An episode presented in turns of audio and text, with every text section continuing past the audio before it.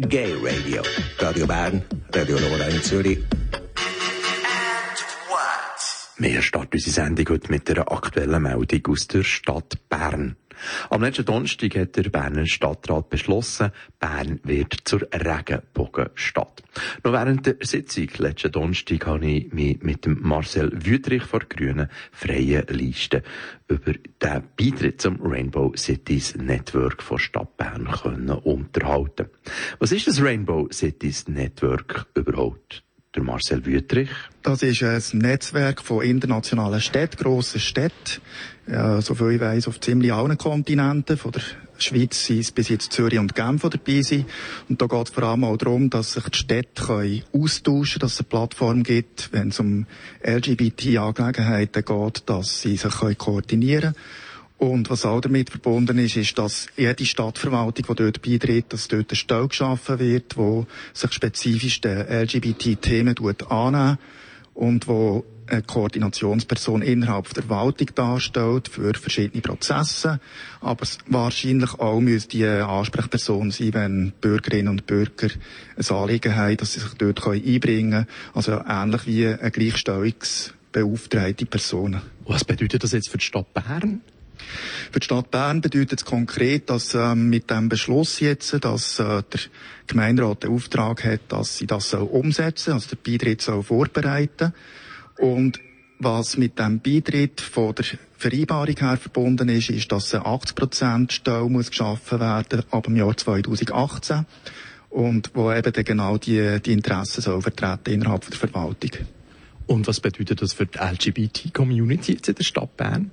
Ja, ist sicher ein hoffnungsvolles Zeichen. Also, das ähm, ist sicher freut, dass wir auch international uns können, als Stadt Bern, als Hauptstadt von der Schweiz auch können vernetzen und in dem Sinn äh, sicher auch Hoffnung, dass, äh, dass die Leute, die es betrifft und wirklich müssen eine Ansprechperson haben, da denke ich vor allem auch an die T-Leute, Transgender, dass die wirklich auch eine Ansprechperson haben und sich auch weiterhin können besser vernetzen können, weil da habe ich in den letzten fünf Jahren wirklich gespürt, dass da ein enormer Nachholbedarf ist. Traktandum 36 ist es gewesen, heute in der Stadtratssitzung. Ähm, habt ihr lange diskutiert? Wir haben tatsächlich diskutiert. Es war für mich ein bisschen überraschend, dass wir überhaupt diskutiert haben. Es ist leider von Seiten von der SVP, von Rudi Friedli, äh, äh, ein Antrag gestellt worden, dass man, dass man darauf sollte verzichten. Er hat Gründe vorgebracht, dass man neben der Stadtverwaltung eigentlich lieber sollte die freiwilligen Organisationen, sprich die HAB, sollte schaffen.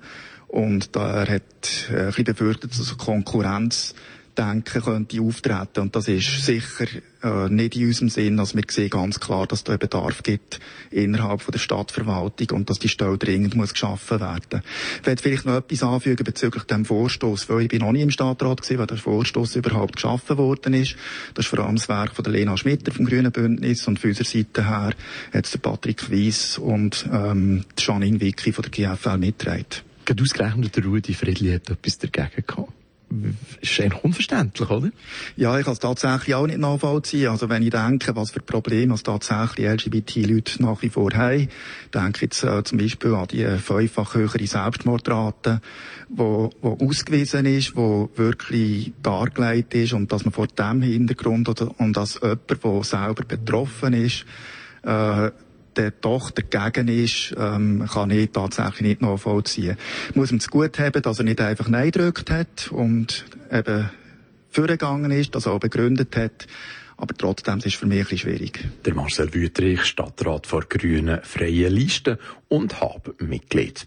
Der Beitritt zum Rainbow Cities Network ist von links bis rechts von einer breiten Mehrheit im Rat unterstützt worden, und zwar im Verhältnis 53 zu 10.